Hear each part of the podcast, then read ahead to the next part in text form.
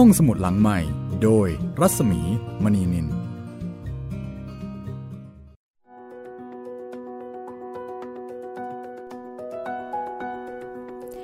สวัสดีค่ะ ต้อนรับคุณผู้ฟังเข้าสู่รายการห้องสมุดหลังใหม่ ช่วงเวลาดีๆ ที่คุณจะได้เพลิดเพลินกับเรื่องเล่า ทางวิทยุไทย PBS นะคะ วันนี้มาถึงตอนที่สองแล้วของเรื่อง คนค่อมแห่งนอตรดาม จากบทประพันธ์ของวิกตอร์อูโก จากสำนวนแปลของสายธาร จัดพิมพ์โดยสำนักพิมพ์ประพันธ์สารค่ะ ต้องบอกว่าสำนวนนี้แปลให้เด็กและเยาวชนฟังนะคะอ่าขออภัยแปลให้เด็กและเยาวชนได้อ่านกัน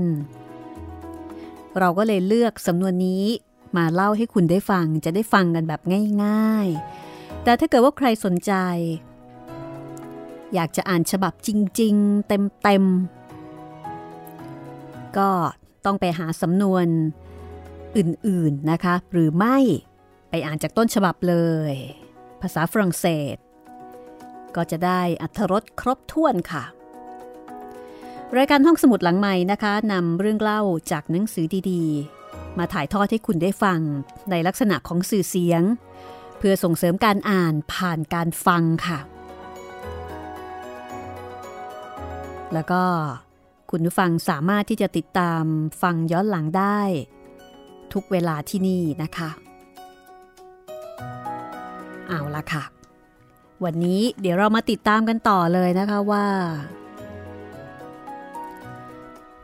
นักบวชแห่งความโง่เขลาผู้สูงศักดิ์ ตกลงมันหมายถึงอะไร มีด้วยหรือ นักบวชแห่งความโง่เขลาผู้สูงศักดิ์ดูมันแปลกๆ ดูมันย้อนแย้งกันยังไงพี่กนคนค่อมแห่งนอตรดาม ตอนที่สอง พร้อมแล้วค่ะ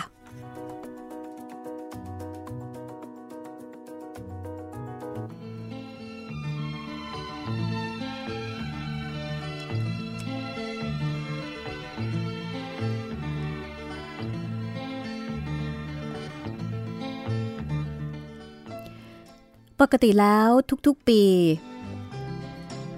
ผู้คนในมหานครปารีสจะพากันเลือกนักบวชแห่งความโง่เขลาผู้สูงศักดิ์ขึ้นใหม่ และในเช้าวันนั้น พวกเขาได้เลือกนักบวชองค์ใหม่โดยวิธีการที่ผิดแผกไปจากที่แล้วแล้วมาณโบสถ์หลังหนึ่ง มีบานหน้าต่างซึ่งกระจกได้แตกออกเป็นช่องโหว่ ใหญ่พอที่ศีรษะของคนจะลอดออกมาได้ คนซึ่งมีหน้าตาน่าเกลียดทั้งหมดในปารีสก็จะพากันเข้าไปอยู่ในโบสถ์หลังนี้ทีละคนทีละคน พวกเขาเหล่านั้นจะพากันโผล่หน้าออกไปทางช่องโวซึ่งเคยมีกระจกปิดกั้นเอาไว้ เพื่อที่ว่าผู้คนจากภายนอกจะได้ช่วยกันตัดสินใจ ช่วยกันเลือก ว่าใบหน้าของใครจะเป็นใบหน้าที่น่าเกลียดที่สุด ในบรรดาพวกที่อยู่ในโบสถ์และชายผู้หนึ่ง ซึ่งมีใบหน้าที่น่าเกลียดที่สุดนะคะ จะได้รับเลือกให้เป็นนักบวชแห่งความโง่เขลาผู้สูงศักดิ์ประจำปีคริสต์ศักราช 1482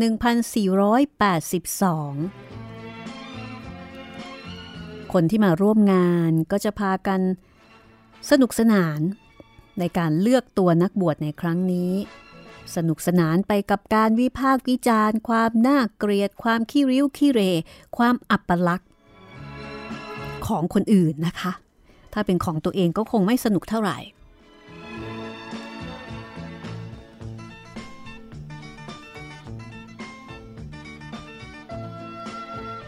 อย่างเช่น ทหารชราคนหนึ่ง ตะโกนขึ้นว่า ให้ตายเถอะ ใครเคยเห็นจมูกใหญ่ขนาดนั้นมาก่อนบ้าง ในขณะที่ชาวนาคนหนึ่ง ซึ่งจูงบัวเอาไว้ ก็ร้องขึ้นบ้างว่าร้องดูปากนั่นสิ คนอื่นโผล่ออกมาให้ดูบ้าง โผล่ออกมาสิ แล้วใบหน้าอื่นๆ ก็ปรากฏออกมา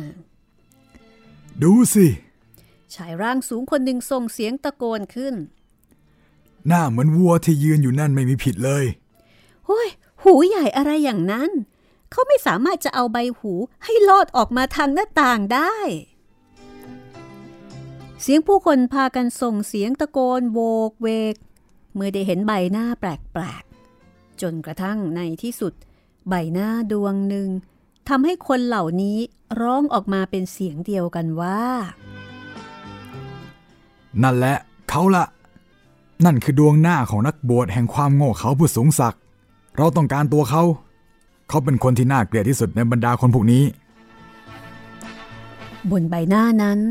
มีผมสีแดง สกปรก ปกคลุมอยู่ทั่วไป มีในตาเพียงข้างเดียว เป็นดวงตาสีเหลือง มัวซัว มีขนขึ้นเป็นกระจุกใหญ่ เหนือในตาดวงนั้น และยังมีขนกระจุกใหญ่กว่านั้น ขึ้นอยู่บนวงกลมสีดำอันเป็นตำแหน่ง ซึ่งในตาอีกข้างหนึ่งควรจะอยู่ ฟันซี่โตโตสองสามซี่โผล่พ้นออกมาจากปาก ที่กว้างและสยะยิ้มอยู่ตลอดเวลา ตามผิวเนื้อ ก็เต็มไปด้วยรอยสีดำคล้ำเป็นจำจำผู้คนพากันส่งเสียงตะโกนบอกว่า พาเขาออกมาจากโบสถ์พวกเราจะต้องพากันแห่แหนนักบวชผู้สูงศักดิ์ของพวกเราไปตามถนนสายต่างๆ และตามจัตุรัสในเมืองของพวกเราออกมา เราต้องการแกนักบวชแห่งความโง่เขลาผู้สูงศักดิ์ควาซิโมโด หัวเราะร่าด้วยความพึงพอใจ ในขณะที่เขาก้าวมายืนอยู่บนขั้นบันไดหน้าโบสถ์ควาซิโมโดก็คือคนค่อมหรือว่าไอ้ค่อมที่ผู้คนเรียกขานกัน มันเป็นช่วงที่แสนจะมหัศจรรย์สำหรับเขา ควาซิโมโด ไม่เคยเป็นผู้ที่มีชื่อเสียงมาก่อนเลย ผู้คนเคยแต่เกลียดชัง แล้วก็หวาดกลัวเขา อันเนื่องมาจากความอัปลักษณ์น่าเกลียด น่ากลัว เพราะหลังโหนก อันโงกงองงุ้มใหญ่โตของเขา ศีรษะที่ใหญ่โตน่าเกลียด จมลึกลงไปในไหล่ทั้งคู่ รวมทั้งแขนที่ใหญ่โต แล้วก็ขาทั้งสองข้าง ทุกอย่างมันผิดรูปผิดร่างไปหมด แต่ถ้าว่าในขณะนี้ ผู้คน ต่างกำลังต้องการตัวเขา เขาเองก็ไม่รู้ว่าทำไม เขาไม่เข้าใจ เพราะว่า เขาไม่สามารถจะได้ยินสิ่งใดได้ แก้วหูของควาซิโมโด แตก แตกเพราะว่าเสียงระฆังซึ่งเขาเป็นผู้ตีอยู่ทุกวัน ณโบสถ์ในวิหารแห่งนอตรดาม ควาซิโมโดรักระฆังเหล่านั้นของเขามาก แม้ว่าเขาจะไม่สามารถได้ยินเสียงของมันก็ตาม เขารับรู้แต่เพียงว่ามันสั่นประรัว ทุกครั้งที่เขาตี และระฆังเหล่านั้น สร้างความพึงพอใจให้เขามากกว่าทุกสิ่งทุกอย่างในโลกนี้ มันมีความหมายสำหรับชีวิตที่แสนจะเศร้าสลดของเขา ในขณะนั้นเอง จิวโคปัง เด็กหนุ่มผู้ร้ายกาจคนหนึ่ง กระโดดขึ้นไปบนขั้นบันไดโบสถ์แล้วก็ล้อเลียนทำท่ายืนเหมือนกับควาซิโมโดทำท่าหดศีรษะให้จมหายลงไปในไหล่ของเขา แล้วก็ทำหน้าล้อเลียน แม้ว่าคาซิโมโดไม่สามารถจะได้ยินเสียงได้ แต่เขาก็สามารถที่จะมองเห็นได้ด้วยในตาข้างเดียวของเขาว่า โคแปงกำลังล้อเลียนเขา ควาซิโมโด รู้สึกโกรธ ขณะที่ผู้คนพากันหัวเราะ ตอนนี้ควาซิโมโดไม่นึกสนุกไปด้วย เขารีบสาวเท้าเข้ามาหาโคแปงอย่างรวดเร็ว และทันใดนั้นเอง เขาก็คว้าร่างของเด็กหนุ่มเอาไว้ ด้วยแขนที่แข็งแรง น่าเกลียด ยกร่างของเด็กหนุ่มลอยขึ้นไปในอากาศ ราวกับว่า ร่างของโคแปงเป็นร่างของทารก แล้วเขาก็โยนร่างนั้น โครมลงไปตามขั้นบันได ผู้คนที่ดูอยู่ พากันเงียบกริบ แต่แล้วพวกเขาก็พากันส่งเสียงตะโกนก้องขึ้นมากกว่าเดิมอีก ผู้หญิงส่วนมาก ต่างรู้สึกหวาดกลัวในตัวของควาซิโมโด น่าเกลียดน่ากลัวเหมือนลิงจริง ๆ เลย ใช่ใช่แสนชั่วร้ายพอๆกันกับความน่าเกลียดทีเดียว ฉันอาศัยอยู่ใกล้ๆกับวิหารแห่งนอตรดาม ฉันได้ยินเขาวิ่งไปรอบๆบบนหลังคาตลอดคืน เหมือนแมวนะสิ ถ้าหากว่าแกจะมีลูกแล้วก็ ลุยส์ขอให้ห่างๆไอ้เจ้าคอมนี้หน่อยนะ มันน่ากลัวจริง ๆ แต่ว่าพวกผู้ชายต่างพากันพออกพอใจในตัวของควาซิโมโด บรรดาพวกผู้ชายส่งเสียงหัวเราะ และตะโกนกันอย่างกึกก้อง เมื่อได้เห็นพลังอันมหาศาลของควาซิโมโด ที่ยกร่างของโคปัง แล้วก็โยนโครมไปตามขั้นบันได บรรดาขอทาน ได้พากันเอามงกุฎสวมลงไปบนศีรษะของควาซิโมโด แล้วก็คุมร่างที่น่าเกลียดนั้น ด้วยผ้าผืนใหญ่ ยัดเยียดไม้กางเขนอันใหญ่ที่ทำขึ้นอย่างหยาบๆ ใส่ลงไปในมือของเขา แล้วก็อุ้มร่างของควาซิโมโด ไปวางลงบนประตูเก่าๆ ซึ่งพวกเขาช่วยกันทลายลงมา แล้วก็หามร่างนั้นไปตามถนนสายต่างๆ ภายในเมือง พร้อมกับส่งเสียงร้องเพลงที่น่าเกลียดน่ากลัว ในขบวนแห่ เต็มไปด้วยเสียงเพลงและเสียงสวนเสเฮฮา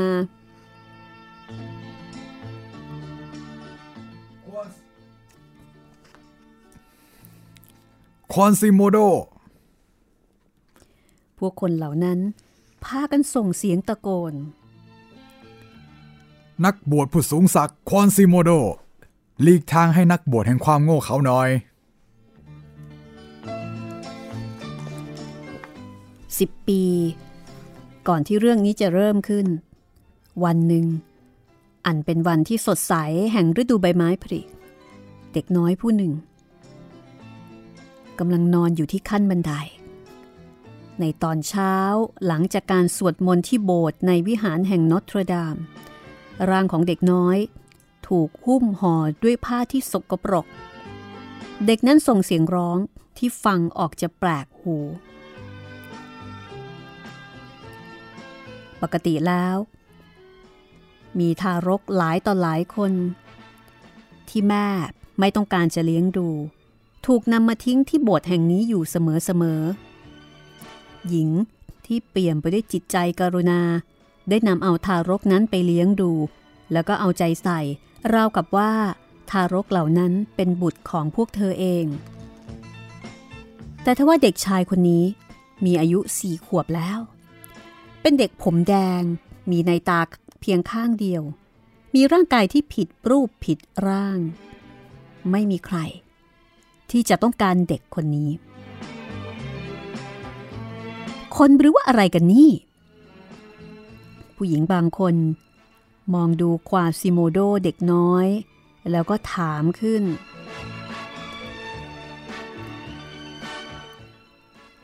พระเจ้าทรงช่วยพวกเราด้วยเถิด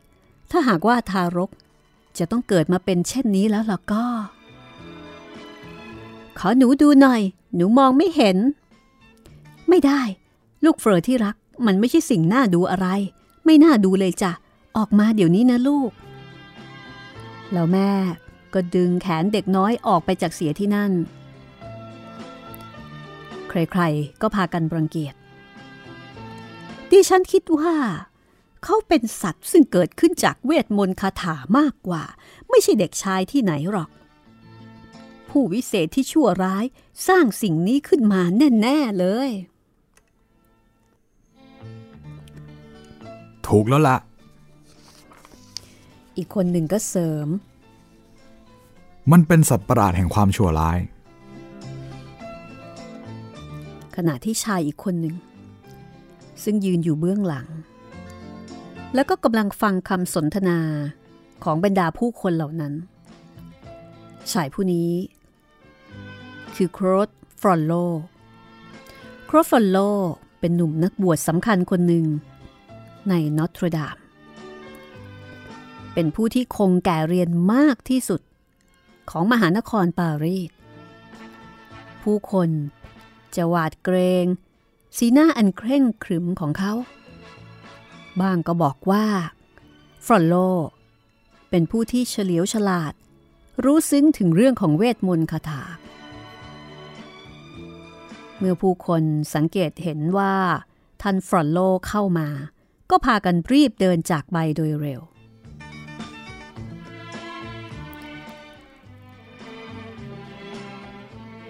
นักบวชฟรอนโล ยืนจ้องมองดูเด็กชายผู้นั้น ในใจของเขาเต็มไปด้วยความสงสาร นักบวชหนุ่มกล่าวว่า ไม่มีสตรีที่ไหน เขาต้องการตัวเจ้าเจ้าเด็กน้อย เพราะเจ้าผิดแผกไปจากเด็กคนอื่น แต่ว่า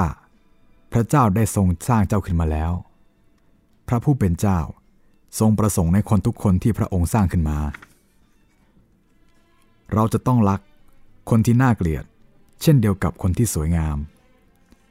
เหมือนดังที่เจ้าได้มาหาข้าเจ้าเด็กน้อยผู้น่าสงสาร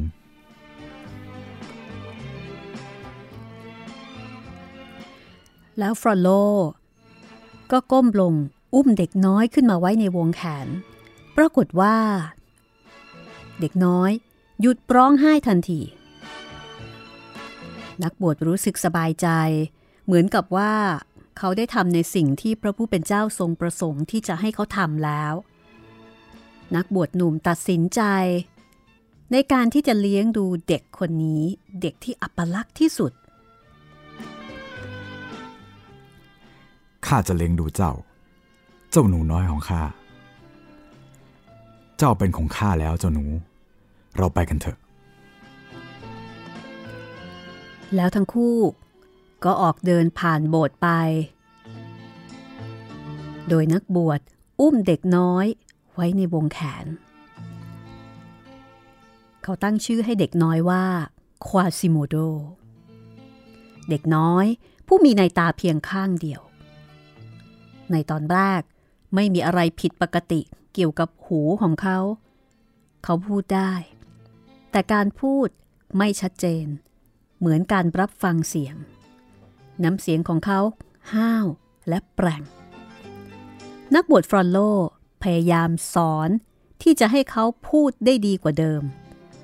เจ้าหนูน้อยก็พยายามที่จะพูดได้ดีขึ้น แต่ว่ารูปร่างของเขานั้นสิ แสนจะอับปลักษณ์น่าเกลียด แม้กระทั่งตัวเขาเองก็ไม่ต้องการที่จะให้ผู้คนเห็น เขาจะวิ่งหนีผู้คนไม่ว่าจะเป็นผู้หญิง ผู้ชาย หรือแม้แต่เด็กๆด้วยกัน แล้วก็เข้าไปซ่อนอยู่ที่หอคอยในโบสถ์เขาจะยอมอยู่ก็เพียงแต่กับนักบวชฟรอนโล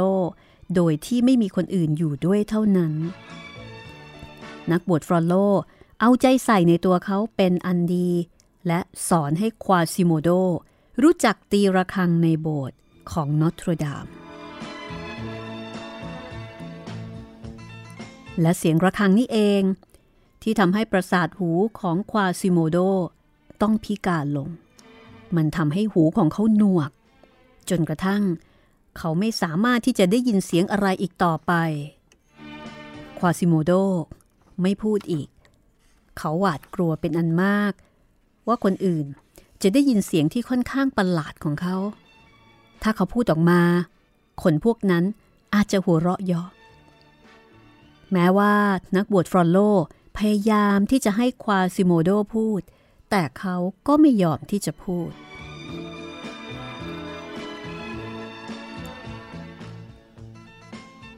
ถึงแม้ว่าควาซิโมโดไม่สามารถที่จะใช้ลิ้นของตัวเองพูดออกมาได้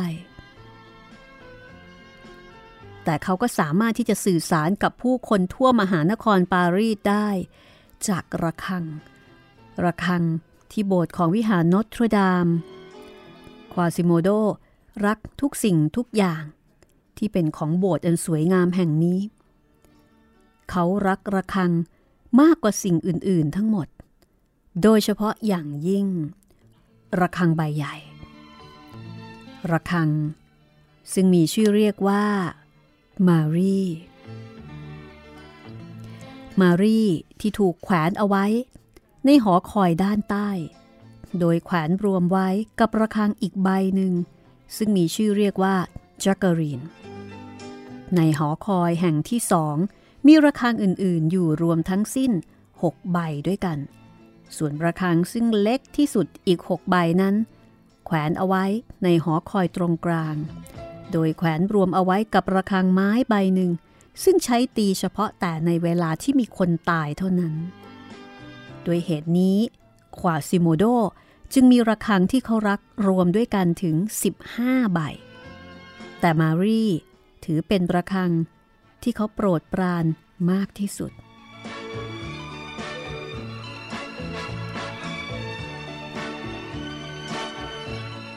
ควาซิโมโด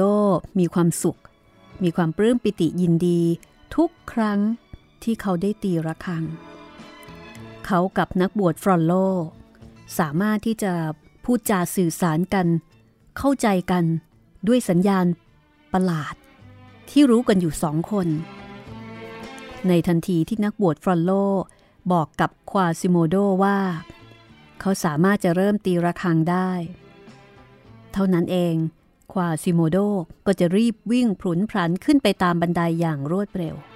เขาวิ่งเร็วกว่าที่คนอื่นๆ จะสามารถ วิ่งลงบันไดเสียด้วยซ้ำเขาจะรีบตรงไปยังห้อง ซึ่งแขวนระฆังใบใหญ่ เขาจะเข้าไปแล้วก็ใช้มือลูบคลำระฆังที่ชื่อว่ามารีราวกับว่ามันเป็นม้าที่ดีตัวหนึ่ง ซึ่งกำลังจะเริ่มวิ่งเพื่อเดินทางไกล แล้วเขาก็จะให้สัญญาณกับคนข้างล่าง ซึ่งมีหน้าที่โหนเชือกระฆัง เสียงแรกของระฆังที่ดังขึ้นทำให้พื้น ซึ่งควาซิโมโดกำลังยืนอยู่ สั่นสะเทือนคล้ายกับใบไม้ที่กำลังปลิวว่อนอยู่ท่ามกลางพายุ ร่างของควาซิโมโด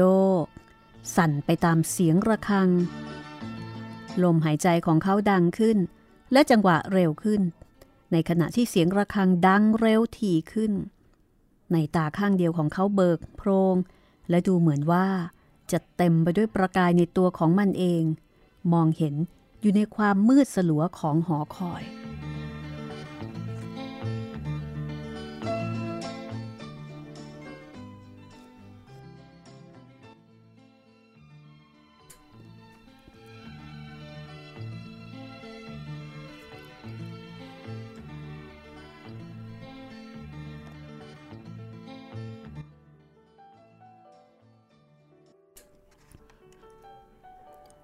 แล้วระฆังทุกใบ ก็ส่งเสียงดังขึ้น หอคอยสั่นไปทั้งหอ ไม่ว่าจะเป็นส่วนใดทั้งส่วนที่เป็นหินไม้และเหล็ก ตั้งแต่ยอดบนสุดจนถึงล่างสุด ควาซิโมโดดูเหมือนกับจะเป็นบ้าไปเลยทีเดียว เขาจะวิ่งจากระฆังใบนี้ไปยังใบโน้น ส่งเสียงหัวเราะดังกึกก้อง ดูเหมือนจะเป็นเสียงเดียว ที่หูของเขาจะสามารถได้ยิน ควาซิโมโดจะวิ่งไปยืนอยู่ข้างระฆังใบเล็ก กระโดดขึ้นขึ้นลงลงในระหว่างที่ระฆังเวียงตัวไปมา พระจักระฆังใบนั้น ไประฆังใบนี้ เขารู้สึกราวกับว่า เขากำลังนั่งอยู่บนกลุ่มเมฆ ซึ่งกำลังถูกพัดพาให้ลอยไปเพราะพายุใหญ่ ชาวปารีสมักจะหยุดฟังเสียงอันน่าพิศวงของระฆังกันอยู่เสมอ เมื่อเสียงระฆังสิ้นสุดลงแล้วควาซิโมโดก็จะลงมาหานักบวชฟรอนโล แล้วทั้งสอง ก็จะพูดกันด้วยภาษาใบ้ ซึ่งมีเขาเพียงสองคนเท่านั้น ที่สามารถจะเข้าใจได้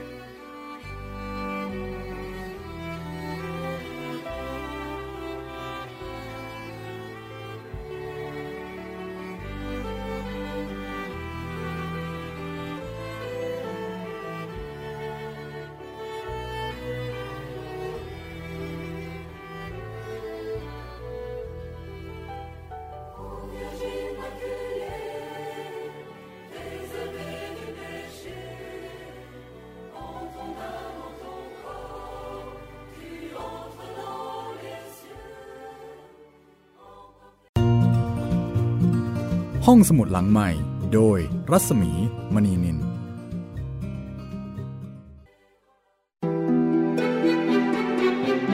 สัมผัสเสียง สัมผัสดนตรี ให้คุณได้สุนทรีกับเรื่องราวและบทเพลงคลาสสิก ในรายการ Gen C and Classical Music กวันเสาร์ 14 นาฬิกา ทางไทย PBS Digital Radio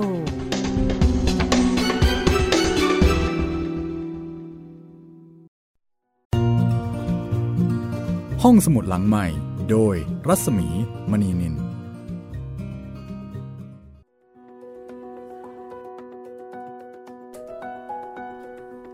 คุณกำลังติดตามห้องสมุดหลังใหม่ ทางวิทยุไทย PBS กับเรื่อง คนค่อมแห่งนอตรดาม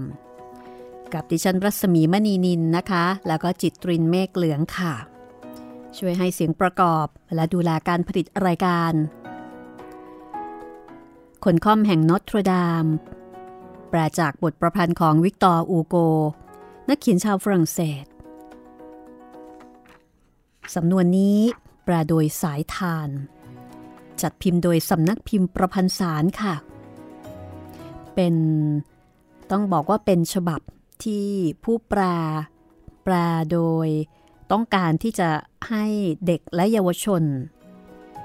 สามารถที่จะเข้าถึงวรรณกรรมเรื่องนี้ได้นะคะ คือแปลให้ง่าย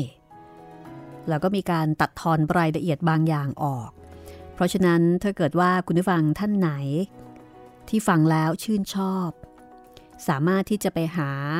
สำนวนแปลที่เรียกว่าแปลแบบจัดเต็มนะคะ อ่านอีกครั้งหนึ่ง เพื่อที่จะเก็บความ เก็บข้อมูลนะคะ ให้ได้อย่างครบถ้วน แต่ว่าสำหรับในฉบับนี้เนี่ยสามารถที่จะฟังกับเด็กๆลูกๆได้ เพราะว่าผู้แปลแปลโดยมีการเเรียบเรียงใหม่ให้สละสลวยนะคะ อ่านเข้าใจง่าย เด็กๆก็สามารถที่จะฟังอย่างสนุกสนานเพลิดเพลินได้ ขอบคุณสำนักพิมพ์ประพันธ์สารที่ให้ห้องสมุดหลังใหม่ ได้นำเรื่องนี้ในสำนวน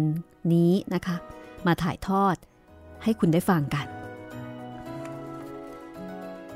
เอาละค่ะ เราเริ่มจะมองเห็นชีวิตของควาซิโมโดนะคะ เป็นชีวิตที่น่าสงสารมาก เป็นเด็ก ที่ไม่มีใครอยากจะได้ แต่ก็ถือว่ายังโชคดีที่มีบาทหลวง รับเลี้ยงดูควาซิโมโด หลังค่อม ตาก็บอดไปข้างหนึ่ง ตีระฆังจนกระทั่งหูดับ แต่เขาก็รักในเสียงระฆัง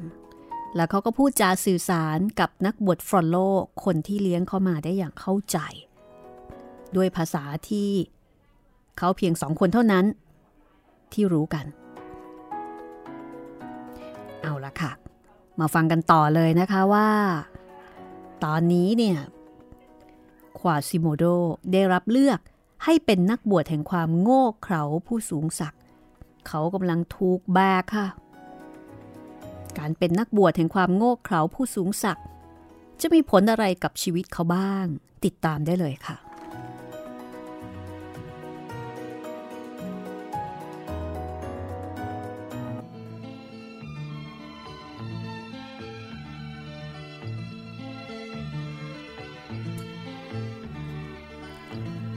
ในขณะนั้น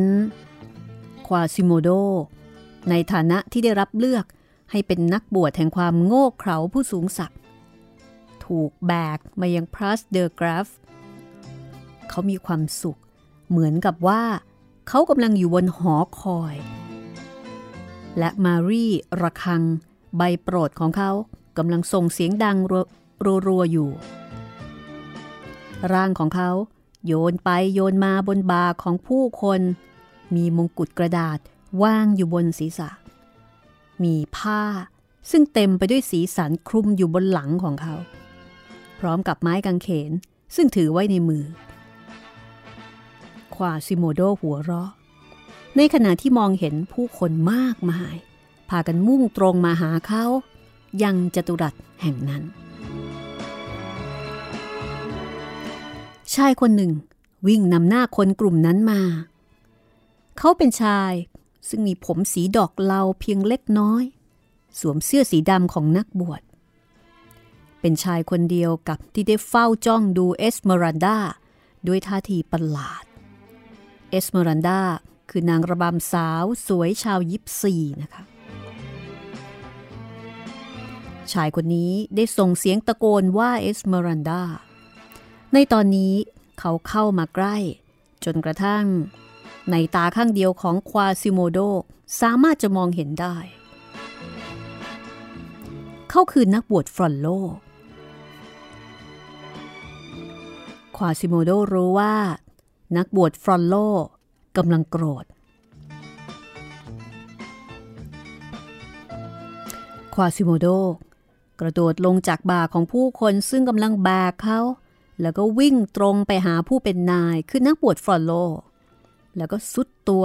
คุกเข่าอยู่เบื้องหน้า นักบวชฟรอโล ดึงมงกุฎออกมาจากศีรษะของควาซิโมโด แล้วก็กระชากผ้า ซึ่งเต็มไปด้วยลวดลายออกมาจากหลังของเขา แล้วก็หักไม้กางเขนที่ทำจากไม้ จนหักไม่มีชิ้นดี ในขณะที่ควาซิโมโดยังคงนั่งคุกเข่าอยู่เหมือนเดิม ผู้คนเห็นทั้งสอง คือเห็นควาซิโมโดแล้วก็นักบวชฟรอนโลเนี่ยส่งสัญญาณแปลกๆต่อกัน นักบวชฟรอนโลกำลังโกรธ และกำลังออกคำสั่ง ส่วนควาซิโมโดกำลังเสียใจ แล้วก็วอนขอความเห็นใจ แต่ถึงกระนั้นก็ตาม ถ้าหากว่า เขาทำได้ตามที่ต้องการ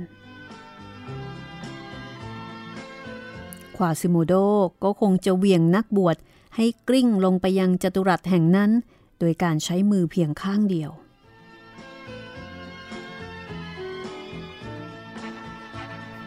ในที่สุด นักบวชฟรอนโลก็จับไหล่ของควาซิโมโดเขย่าอย่างแรง ส่งสัญญาณให้เขาลุกขึ้น แล้วก็เดินตามไป จากนั้น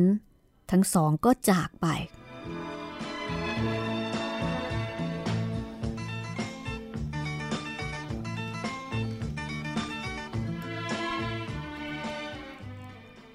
ผู้คนซึ่งมาชุมนุมกันอยู่ณที่นั้นพากันเดือดด้าน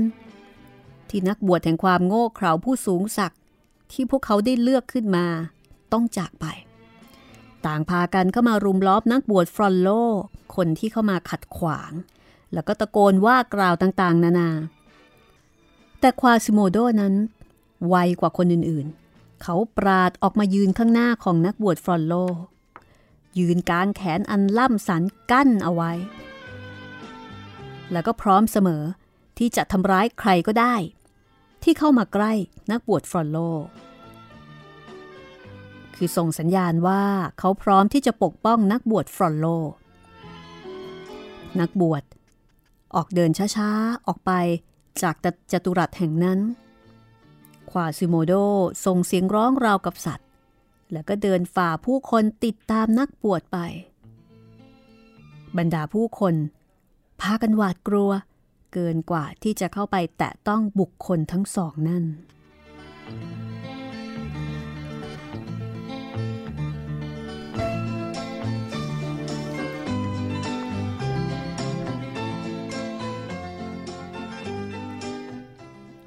ในขณะที่ผู้คนกำลังทยอยไปจากจตุรัส แล้วก็พากันงุนงง ที่จู่ๆ นักบวชแห่งความโง่เขลาผู้สูงศักดิ์ที่พวกเขาได้เลือกขึ้นมา ก็ต้องมาจากไป คือหมดสนุกเลย ทุกคนก็พากัน วิพากษ์วิจารณ์ด้วยน้ำเสียงที่เต็มไปด้วยความเดือดดาลในขณะนั้นกวีหนุ่ม กริงกลัว ก็พึมพำกับตัวเองว่า สิ่งที่เกิดขึ้น น่าประหลาดไม่น้อยเลย แต่ว่าให้ตายเถอะ ฉันจะหาอาหารเย็นสักมื้อได้ที่ไหนกัน ดูเหมือนว่ากริงกลัวก็ไม่ได้คิด เหมือนกับผู้คนทั้งหลาย เขาก็มีปัญหาของเขา เขามองผู้คนเหล่านั้น และก็นึกในใจว่า คนพวกนี้ยังโชคดีพ วกเขายังรู้ว่า เขาสามารถจะมีอะไรกิน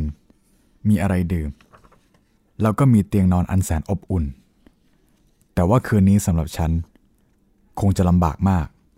ไม่มีเงินสักเพนนีเดียวในกระเป๋า ใครจะรู้ว่า ฉันจะไปที่ไหน เพื่อที่ว่าจะได้ไม่ต้องตาย เพราะความหิวและความหนาว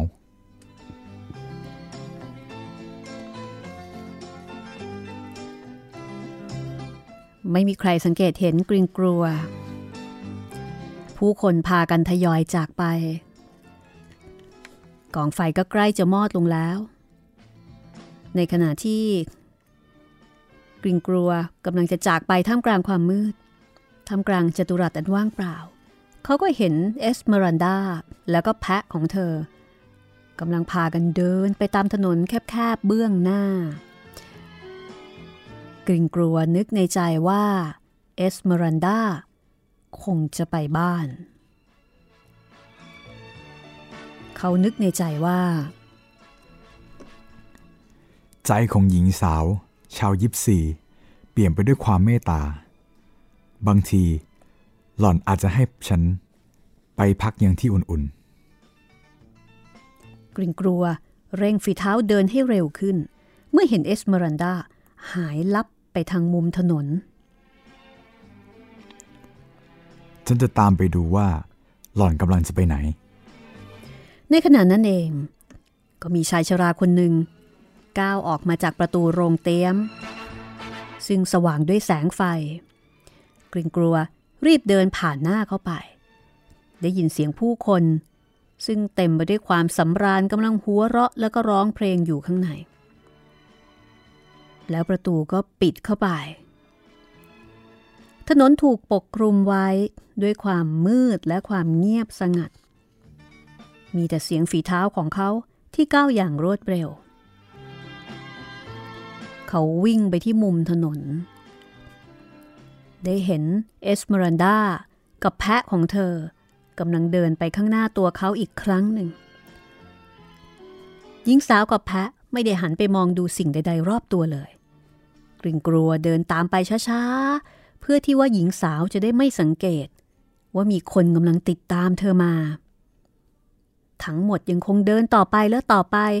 อากาศก็ยิ่ง มืดมากขึ้นทุกทีทุกที ตามถนนที่มืดและหนาวเย็นหลายสายที่ผ่านไปนั้น พวกเขาได้พบกับชายเพียงสองคนเท่านั้น เอสเมรันดากับดาจารีแพะของเธอ เดินไปตามถนนแคบๆ สายหนึ่งซึ่งรถเลี้ยวไปมา กริ่งกลัว ไม่สามารถที่จะรู้ได้เลยว่า ตอนนี้เขากำลังอยู่ที่ไหน ทันใดนั้นเอสเมรันดาก็เลี้ยวที่มุมถนนอีกครั้งหนึ่ง แล้วก็ถึงถนนอีกสายหนึ่ง ซึ่งไม่มืดเหมือนกับถนนสายอื่นๆ เมื่อกริงกลัวเลี้ยวมุมถนนออกมาก็พบว่า เธอกำลังยืนคอย อยู่ข้างร้านที่มีแสงไฟลอดออกมา มันเป็นร้านขนมปัง ซึ่งกำลังทำขนมปังเอาไว้ขายในวันรุ่งขึ้น เธอคงจะได้ยินเสียงฝีเท้าของเขา และต้องการจะทราบว่าเป็นใครตามมาเอสเมรันดาเงยหน้าขึ้นมองเขา เธอยิ้ม ไม่ได้พูดอะไรออกมาเลย แต่มีแววแห่งความสงสารผุดขึ้นมาบนใบหน้าที่งดงามของเธอ เธอรู้ว่า เขาอ่อนเพลีย จนไม่สามารถที่จะทำร้ายเธอได้ แล้วเธอก็ออกเดินต่อไปอย่างรวดเร็ว บนถนนอันว่างเปล่า โดยมีดาจารีเจ้าแพะของเธอกระโดดโลดเต้น อยู่ข้างๆกายยังมีความสุข ในขณะที่กริงกลัว รู้สึกเก้อเขิน ใบหน้าของเขาเป็นสีแดง เนื่องจากแสงไฟที่ลอดออกมาจากหน้าต่าง เขายืนคอยอยู่ จนกระทั่งเอสเมรันดาเลี้ยวขวาเมื่อเดินมาสุดถนน แล้วเขาก็ออกเดินตามเธอไปอย่างช้าๆเมื่อเขามาถึงมุมถนน เขาได้ยินเสียงร้องด้วยความหวาดกลัว เป็นเสียงของเอสเมรันดากริงกัวรีบวิ่งตามไปที่เอสเมรันดาทันที ถนนสายนั้น ในขณะนั้น เต็มไปด้วยเงาดำมากมาย มองไปไกลๆ มีแสงตะเกียงส่องวับแวม แสงตะเกียงน้ำมันซึ่งจุดทิ้งเอาไว้ เพื่อบูชาพระแม่เจ้า พระมารดาแห่งพระเยซู ซึ่งพระรูปของพระองค์ ถูกสลักเอาไว้บนแผ่นหินประทับยืนอยู่เหนือขึ้นไป จากแสงไฟกริงกลัวมองเห็นร่างของเอสเมรันดา เธอกำลังดิ้นรนต่อสู้ อยู่ในวงแขนของผู้ชายสองคน ชายคนหนึ่ง แต่งกายในชุดสีดำทั้งสองพยายามที่จะไม่ให้เอสเมรันดาร้องตะโกนออกมา ในขณะที่เจ้าแพะที่น่าสงสารก็กำลังตกใจ ก้มหัวต่ำแล้วก็ส่งเสียงร้อง กริงกลัว พยายามร้องตะโกนบอกว่าช่วยด้วยช่วยด้วย ทหารยามมาช่วยกันหน่อยเร็วชายคนหนึ่งในสองคน ซึ่งกำลังจับตัวเอสเมรันดาเอาไว้ หันมาหาเขาชายคนนั้นมีในตาเพียงข้างเดียว และใบหน้าของเขาก็น่าเกลียดน่ากลัว เขาคือควาซิโมโดนั่นเองกริงกลัวไม่ได้วิ่งหนีไป แต่เขาไม่ได้เคลื่อนเข้าไปใกล้อีกเลยแม้แต่ก้าวเดียว ควาซิโมโดวิ่งตรงมาที่กริงกัว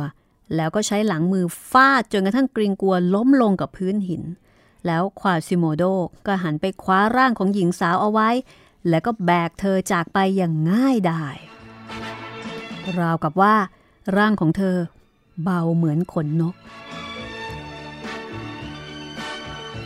ทั้งสองพากันหายไปในความมืด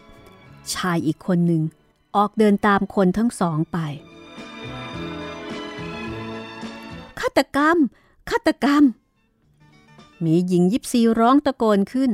เจ้าแพะน้อยก็วิ่งหนีจากไป และแล้วทันใดนั้นเอง ด้วยน้ำเสียงอันหนักแน่นและแหลมคม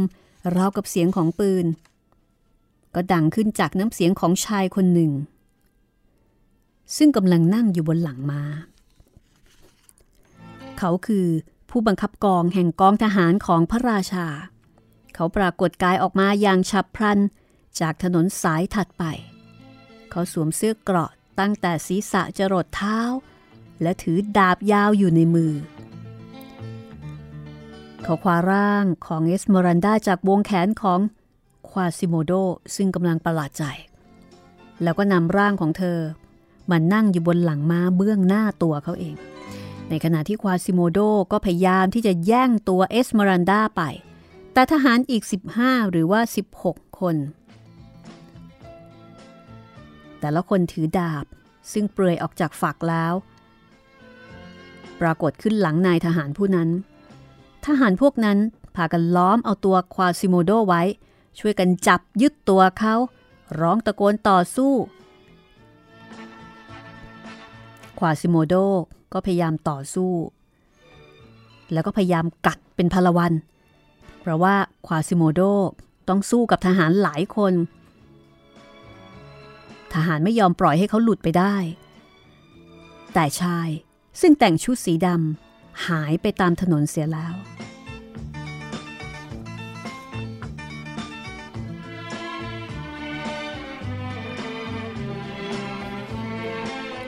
คือตอนแรกกริงกลัวเห็นสองคน มีชายแต่งชุดสีดำอีกคนหนึ่งด้วย แต่ตอนเนี้ยเหลือแค่ควาซิโมโดคนเดียว ชายชุดสีดำหายไปไหนแล้วก็ไม่รู้ เอสเมรันดาตอนนี้ปลอดภัยแล้ว นั่งอยู่ข้างหน้านายทหารบนหลังม้า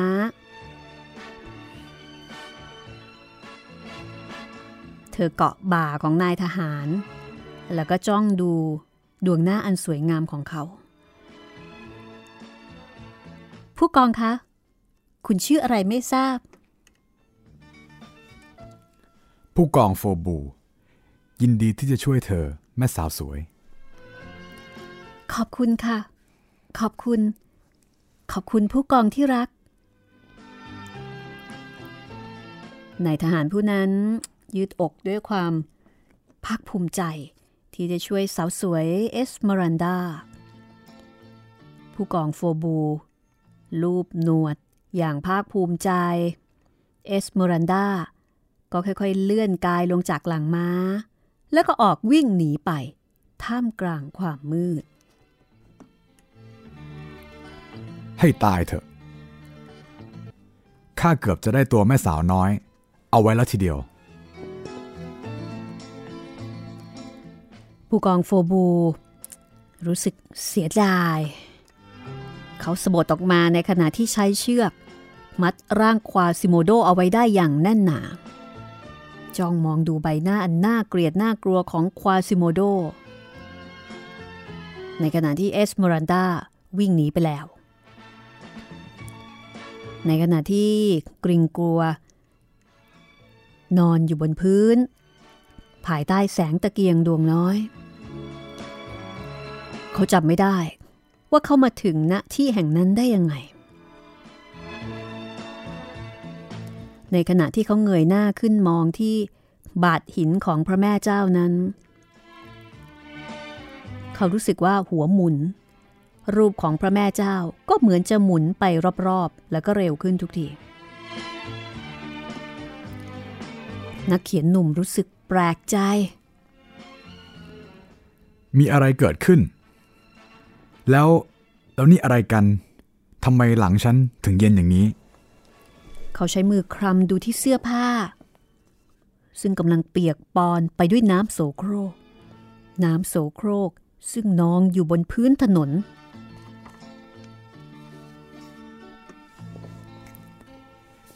ที่นี่ แสนจะเลวร้าย เกินกว่าจะอยู่ในยามกลางคืน ที่แสนจะหนาวเย็นเช่นนี้ ที่นี่แสนจะเลวร้าย เกินกว่าจะอยู่ได้ในยามค่ำคืน ที่แสนจะหนาวเย็นเช่นนี้ กริงกัวพยายามจะลุกขึ้นยืน เขาค่อยๆลุกขึ้นอย่างเชื่องช้า รู้สึกหัวหมุนเหมือนลูกข่าง และท้ายที่สุดก็ต้องล้มตัวลงนอนอีกครั้งหนึ่ง ต่อมา เขาได้ยินเสียงเด็กผู้ชายกำลังร้องตะโกนว่า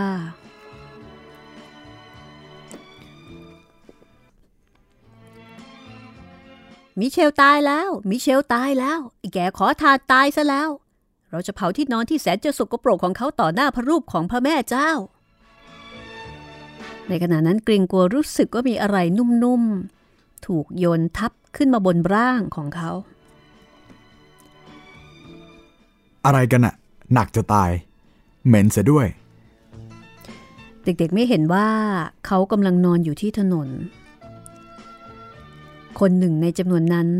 ใช้เศษผ้าชิ้นหนึ่งจ่อเข้ากับแสงไฟที่ตะเกียงซึ่งอยู่ที่พระบาทของพระแม่เจ้า เพื่อที่จะจุดไฟเข้าที่นอน ซึ่งพวกเขาพากันนำเอามาโยนลงไปบนถนน ได้กลิ่นเหม็นไหมใช่แล้ว มีกลิ่นควันด้วย เห็นจะสุกแน่ถ้านอนอยู่เช่นนี้ ช่วยด้วย กริงกัวพยายามตะโกนแล้วก็ดิ้นรน เพื่อให้หลุดออกมาจากใต้ที่นอนคว้าที่นอนขึ้นมา แล้วก็โยนไปที่เด็กผู้ชายพวกนั้น แล้วก็วิ่งไปตามถนนอย่างเร็วที่สุด เท่าที่จะสามารถวิ่งให้เร็วได้ผีของขอทาน ช่วยพวกเราด้วย เด็กๆพากันส่งเสียงร้อง แล้วก็ออกวิ่งไปอีกทางหนึ่งอย่างรวดเร็วเช่นกัน กริงโกรววิ่งจากถนนสายหนึ่งไปยังอีกสายหนึ่งโดยที่ก็ไม่รู้ว่าจะวิ่งไปไหน ในที่สุดเขาก็ต้องหยุด ยืนพักหันหลังพิงบ้านหลังหนึ่งอ้าปากกว้างเพื่อสูดเอาอากาศยามราตรีที่หนาวเย็นเข้าไปในปอด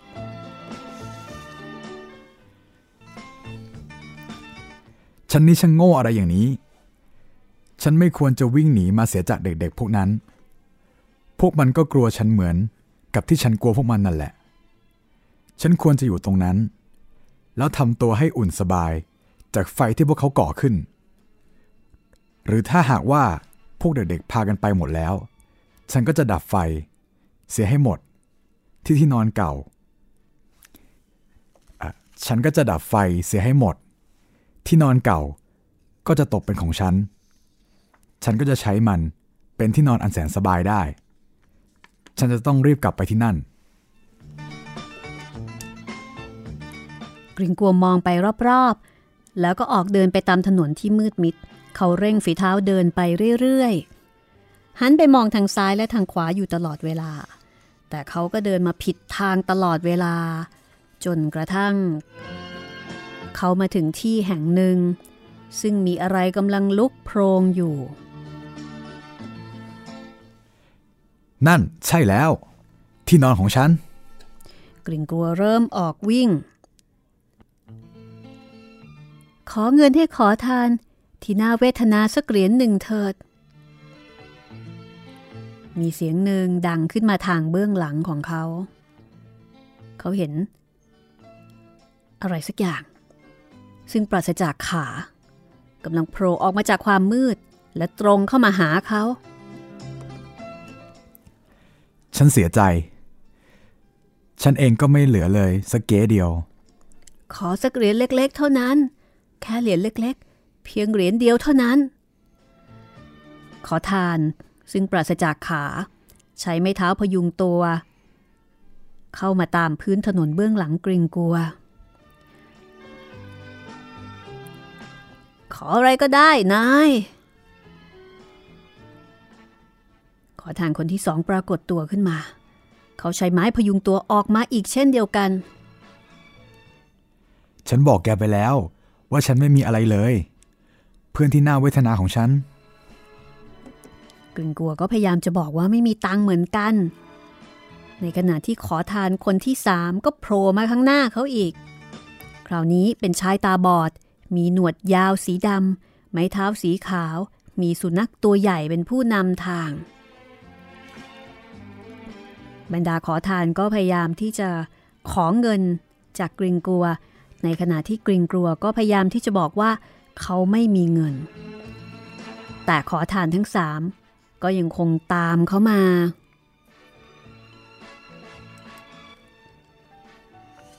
จนกริงกลัว เริ่มรู้สึกตกใจ เพราะว่าขอทานทั้งสามยังตามมาเรื่อยๆ ฉันให้อะไรแกไม่ได้หรอก เพื่อนผู้น่าเวทนา ขอให้ฉันอยู่ตามลำพังเถิด แล้วกริ่งกลัว ก็เริ่มออกวิ่งไปตามแนวลาดของถนน โดยที่ขอทานทั้งสามก็ยังคงวิ่งตามอย่างไม่หยุดยัง้ง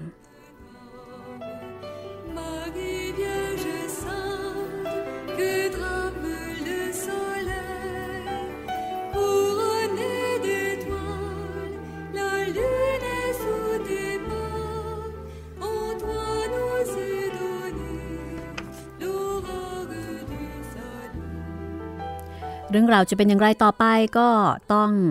ติดตามตอนหน้านะคะ ตอนที่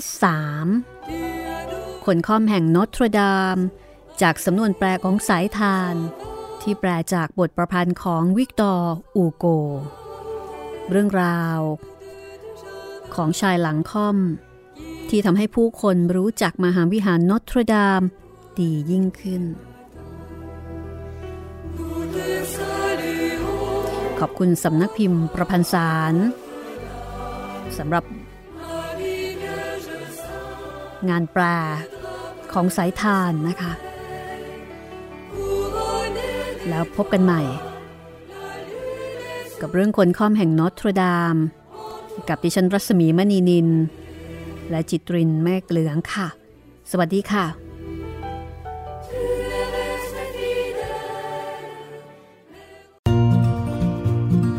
ห้องสมุดหลังใหม่ โดยรัศมีมณีนิน